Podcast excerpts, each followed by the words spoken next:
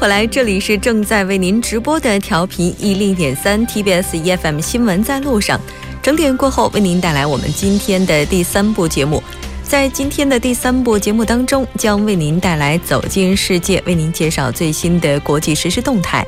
新闻放大镜板块将针对从希拉里竞选失败到朴槿惠总统遭弹劾，如何解读当前女性领导力所面临的问题这一主题，和我们邀请到的首尔数字数码大学中国学系的科长李和成教授，以及来自中央日报的王哲进行讨论。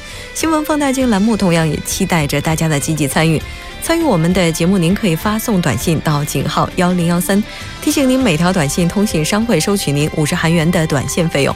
当然，您也可以在我们的官方留言板上进行留言。为您介绍一下我们节目的收听方式，您可以调频一零点三，或者进入 TBS 官网三 W 点 TBS 点 c o 点 KR，点击 EFM 进行收听。另外，您也可以在 YouTube 上，然后搜索 TBS EFM 收听 Live Streaming。那接下来是我们的广告时间，广告过后进入今天的走进世界。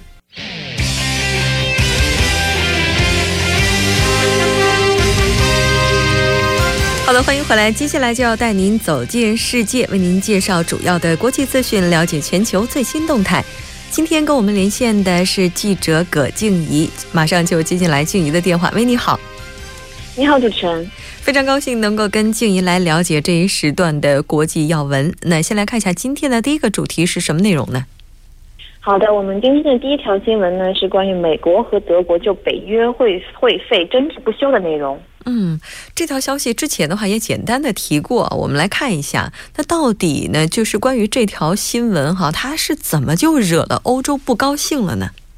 呃，是这样的啊，特朗普呢，他之前是发推特称这个德国呀欠北约和美国的钱，那么德国防长冯德莱恩呢是近日直接反驳说我们并没有欠。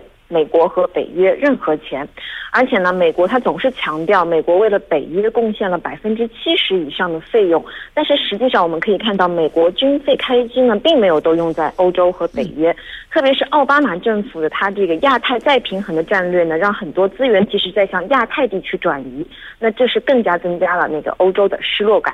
嗯，确实是因为它的亚洲再平衡战略，应该也是它军费支出相当大的一部分。那东欧国家在承担会费问题上表现的怎么样呢？啊，可能是因为这个历史历史的原因吧，在欧洲盟国当中呢，其实东欧国家呢，在承担会费问题上表现的要比西欧国家更为积极一点。他们这些北约的这个军费增幅呢，是在百分之九到百分之二十不等。这是因为呢，这些国家其实对安全威胁的感知呢更为迫切一点，他们宁可牺牲一些民生经济类的计划，也希望北约呢能够给自己国家提供安全保护伞。嗯，对于国家来讲的话，安全一这个不管怎么样，它都是第一要务哈。但是就在美国和德国吵得不可开交的时候，作为当事方之一，北约他竟然保持了沉默。啊，是的。那么北约秘书长斯托尔滕贝滕贝格呢，他一直没有出来表态，但是我们可以。可以理解，像这种没有表态呢，其实就是他的一种态度。嗯，那么这个来自挪威的斯托尔滕贝格呢，他是对特朗普选举当中的一些过激言论也是持反对的态度。但是当特朗普当选以后呢，他要求北约成员国增加军费支出。那么据了解呢，当时特朗普曾经以不出席将在今年五月召开的这个北约峰会呢，来威胁成员国补齐会费。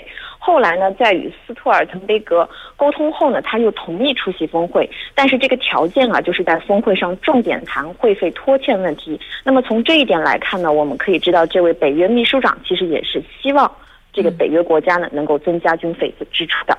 嗯，确实是。当各方利益出现冲突的时候，自己总是希望能够争取利益的最大化。但其实，寻找最大公约数，有的时候可能才是解决问题的关键。嗯嗯。那接下来我们再来看一下下一条消息是什么内容呢？好的，我们下一条消息呢是关于这个推进欧洲共同体成立的罗马条约签署六十周年的内容。嗯，罗马条约，我们先来了解一下吧。好的，那么这个罗马条约呢，其实是。推进欧洲欧盟的前身，也就是欧共体诞生的非常重要的一项条约。那么今年呢，是他这个签署六十整整六十周年。那么像意大利总理珍蒂洛尼呢，他在不同的场合都表示呢，呃呃，借助这个罗马条约签署六十周年的纪念活动呢，能够重新使欧盟走向繁荣和振兴。嗯，这应该是欧盟国家共同的心愿，但是现在目前呢，欧洲各国对欧盟未来发展道路的看法都是各不相同的。那尤其是最近还提出了有一个叫什么“多速欧洲”的概念，哈，关于这个东西欧的看法也不一样。那您认为在中短期内，这个欧盟是不是可能就会面临东西欧政治分裂的局面呢？呃，那我们首先需要了解一下什么叫多速欧洲。那么这个多速欧洲呢，是欧盟在公布英国脱欧复脱脱欧后发布的这个白皮书当中，它是指出了五种未来欧洲发展设想。多数欧洲呢，就是其中之一。它的意思呢，是指有意愿的成员国呢，在一些特定领域可以深化一体化。那么，像法国、德国、意大利、西班牙这些西欧国家的领导人呢，已经明确的表示说支持建设一个多数欧洲。但是呢，这个设想它也是遭到了像波兰、匈牙利、捷克和斯洛伐克这些东欧国家的反对。那么，其实呢，我们是可以理解东欧国家的想法的，因为如果部分成员国它在特定领域加深一体化呢，无疑会造造成这些国家和其他成员国的一种区别。那么，反对的这些东欧国家领导人，他们也是认为这会直接导致欧盟解体。但是呢，从目前来看啊，我个人是认为这种意见分歧呢，并不会让欧盟出现东西分裂。因为我们首先必须看到，他们都是赞成这个欧洲一体化的，只是对于方式呢有一些不同的诉求。嗯，东欧的反对呢，其实也是担忧自己会沦落为欧盟里的这种二流国家。嗯，那么也就是说，他们虽然诉求不同，但是还是有一个共。实的，那么预计呢，他们目前应该会先在欧盟内这个框架内来寻求如何来解决问题。嗯，但现在的话有另外一个问题呢，在欧洲民粹主义还有疑欧主义开始慢慢的扩散，那有很多欧盟国家，他可能就会认为目前欧盟的这些紧缩啊，还有社会福利啊等等，会让欧洲陷入更严重的危机。啊，对，这个实际上会造成这种危机的原因呢，是因为欧盟的这些国家，因为他们在经济的发展程度上还是有很大的差别的。那么欧盟呢，它其实是为了全球应对全球经济低迷的这个问题呢，采取了一致的一个紧紧缩措政策。那么这种政策呢，必然会导致有部分的国家遭到这个经济上的冲击。那么这种冲击呢？显然是会对欧盟的向心力是造成一定的影响。嗯，这可能也是一个必然。再加上今年这个时间节点又恰好是罗马条约签署六十周年，那除了这个之外，像欧洲还有几场比较重要的选举，包括像法国啊、德国、意大利啊等等。那像如果这些这个像疑欧啊、民粹主义啊，他们获得更高的支持率上台了，那欧洲的一体化是不是就会面临解体呢？呃，这个首先呢，我们是要看到，就是被视为这些选举的一个风向标的荷兰大选呢，它是出现了一个非常积极的消息啊。那么支持这个欧盟一体化的荷兰民主党派呢，它是在所有的阵营中呢都处于领先的地位。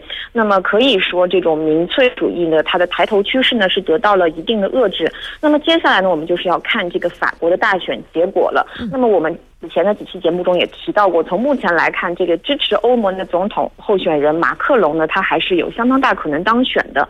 那么他当选了以后呢，接下去还有德国和意大利大选。那么我们可以说，对欧盟来说呢，这些大选是风险和机遇并存的。嗯，应该说，现在美国的特朗普总统的话，已经给全球带来了太多的意外了。希望欧洲的大选不要再带给我们更多的意外了。我们再来看一下今天的最后一条消息是什么内容呢？好的，我们今天的最后一条消息呢，是关于美国联邦调查局称没有证据可以证实奥巴马窃听特朗普，而且呢，联邦调查局正在调查特朗普竞选团队与俄罗斯的关系。嗯，窃听这个事件在美国似乎已经报的不是一次两次了。那各界各界对这件事情的态度是怎么样的呢？啊，那么要了解这个各界的态度，我们首先先了解一下这件事的它的一个来龙去脉。那么其实呢，是因为这个月初，特朗普他是指控奥巴马在去年总统竞选期间呢，下令非法窃听他，并且要求国会展开调查。那么美国联邦调查局局长科米呢，他最近是作证，表示其实是没有情报来可以支持特朗普的指控的，而且他还呃，对，他是那个还。大大的打了一下特朗普的脸啊！他是爆爆出说，联邦调查局呢正在调查俄罗斯政府试图干预二零一六年美国总统大选的事情，这其中呢就包括特朗普竞选团队是否可能和俄罗斯政府有联系。那么这个消息出来以后呢，还美国各大媒体它是加大了对特朗普的批判力度，并称如果说这个联邦调查局的调查如果有一些进展的话，那么特朗普政府的他的这个正当性都会遭到质疑。特朗普呢是遇到了。上任以来的最大危机，但是目前我们可以看到，美国白宫发言人呢，他是在例行记者会上说，目前呢没有任何证据可以显示特朗普竞选团队是与俄罗斯有俄罗斯有关系。嗯，所谓的政治，有的时候可能就是源于捕风捉影吧。具体到底是怎样的一个真相，我们也可以再期待一下。非常感谢静怡为我们带来这一期的《走进世界》，我们下期再见。好的，再见，主持人。那在送走了静怡之后，我们来关注一下这一时段的天气以及交通状况。好了，欢迎回来，非常感谢尹月为我们带来这一时段的天气以及交通状况。接下来为您带来的就是我们今天的新闻放大镜。那在这一板块，我们将会针对韩中两国主要的实时热点，从多方面、多角度进行剖析，为您带来不一样的听觉盛宴。今天我们要聊的话题，其实，在开场的时候啊，也已经介绍过了，就是从希拉里竞选失败到朴槿惠遭弹劾，如何解读当下女性领导力所面临的问题。如果收音机前的听众朋友，您对这个话题有想法，也欢迎您参与进来。您可以发送短信到井号幺零幺三，提醒您每条短信通信商会收取您五十韩元的短信费用。您也可以，然后在我们的 YouTube Live 视频直播频道对。话窗参与进来，您可以在 YouTube 上搜索 TBS EFM Live Streaming。那今天我们请到的嘉宾是来自首尔尔数字数码大学中国学系的学科长李和成教授。那值得一提的是，李和成教授也是专攻中国社会经济学领域，对女性企业家方面也是颇有研究的。另外一位依然是我们的老朋友，来自中央日报的王哲。两位好。哎，主持人，两位好，各位听众。大家好，主持人好，听众朋友们，大家好。我发现两位男士一般的话都会，然后一位接一位的，然后相继的轮流的来打招呼。如果是女性的话，然后大家可能就会大家好，然后就马上一起就大家好。是吗？我还以为一直就是要需要这样轮着来的。这个真的是我的一个观察。这我在我有的时候观察到这个这个的时候，我也在想，哎，这是不是就是性别之间的另外一个差异？可能也是有性别有关的一种对啊现象。咱们今天又聊了女性领导力。是吧？最近韩国女性应该说在媒体上是很受关注的，包括今天有一位韩国女性，她从。昨天晚上就开始霸着头条，然后到现在为止，据说还没有结束，还在进行当中。那就是前总统朴槿惠。另外有一位女性是韩国 IT 业的巨头 Naver，她也迎来了史上第一位女性 CEO。我觉得看到这样消息的时候啊，就是作为一名生活在韩国的女性啊，也是再一次的审视女性领导力这样的一个主题。所以今天我们就请到了两位 男性嘉宾来一起跟我们聊一聊女性领导力的。这样一个话题，特别是我们李和成教授也是对女性企业家有过一些相应的研究哈。那这个最近女性领导人在政界应该说非常抢风头，对吧？呃，这个我研究是不敢说了哈。嗯。不过我们一般的认为，上面其实这次这个朴槿惠的问题，嗯，并不是这个是因为女性的关系。嗯，呃，可能从这个两个方面来解释，一个是制度上的问题，嗯，因为大家都知道韩国这个大统领是单人五年，嗯，呃，他这个五年之内，他所这个路演过的很多事情要做好，嗯，所以这个时间是非常紧凑的，嗯，所以很大的权力在他的手里。嗯，哎，他的决定，他的这个实践力是非常非常受关注的。哎，但是我真的听说过有一些比较极端的看法，他们是这样说：，就女性的性别特征决定了他们在某一领域不太适合做最高领导人。呃，这个我我是不太同意。那我刚刚这个提到这个朴槿惠的第二个问题，除了这个第一个这个制度上的问题以外，第二个是他个人的问题。嗯，呃，他父亲是当了十八年的这个韩国大统领，他大概六七岁的时候，他进了青瓦台，嗯，然后他就是到了大学毕业为止十八年生活在青瓦台，嗯。整个这个青少年的生活都在那里面，所以他跟一般的人成长的过程就不一样。所以他跟那个沟通上面，他是跟嗯跟我们所想象的不一样。那我们上一次这个选举的时候，就是没有考虑到他跟一般人沟通上的会不会出现问题啊。那这一次这个问题出来的时候，我们才注意到这个问题。所以他这个是非常特殊的例子，我们不可能不可能说所有的女生领导者有这样同样的问题会出现，这个不能这么说的。就是朴槿惠前总统，他在本人性格形成的过程当中，就是有一些不足，所以说他属于个案，不属于他跟一般人成长的背景不一样。哦，呃，他从来没有自己这个花过钱来买过东西，所以他跟一般人的一一些那个生活的那个那个节奏是不一样的。啊，东大门买鞋呀什么的，可能都是他从来没有买过，他只是包装的。就是他在选举的时候出来跟跟其他人在一起走一走这个市场里面这样的的，他自己花钱，他自己花钱坐过车子或者上过地铁，他从来没有做过这个事情，所以他他所知道的一般老百姓的生活是可能是间接的，不是直接的。嗯，刚才李教授说这是一个个案。对，其实我挺同意教授的这个看法。其实我一直在想，在这个讨论开始之前说一句话，就是说我们其实不应该以一个人的这个性别去给他贴标签，不能说是因为她是女的当了总统就怎么怎么样。其实这在我们知道，其实，在朴槿惠总前总统在刚当选总统的时候，其实媒体还是给他贴了很大的标签，韩国历史上的第一位女总统，亚洲的第一位女总统。其实我觉得今天咱们讨论这个话题呢，跟这个也有一定关系哈。先从我的结论来看的话，我觉得如果说我们还在讨论女性当这个领导人是不是一种进步的话，那恰恰说明了我们还是对女性存在一定的偏见。嗯，因为其实不管男性和女性本身都是一个人。当我们到什么时候这个人当了总统，或者那那个人当了总统，我们不会去觉得很奇怪的时候，这才说明我们真正真真真正正的把它做成一种平等的这么一个呃一种就是想法和趋势。到那时候才是一个比较好的。其实很多时候我们都在谈论哈，这个社会上女性的地位是不是提高了？女性领导人她们坐在这个位置上是否合适？当我们讨论这个问题的时候，就像王哲所说的那样，因为不公平，因为还没有完全实现公平，所以我们今天在讨论。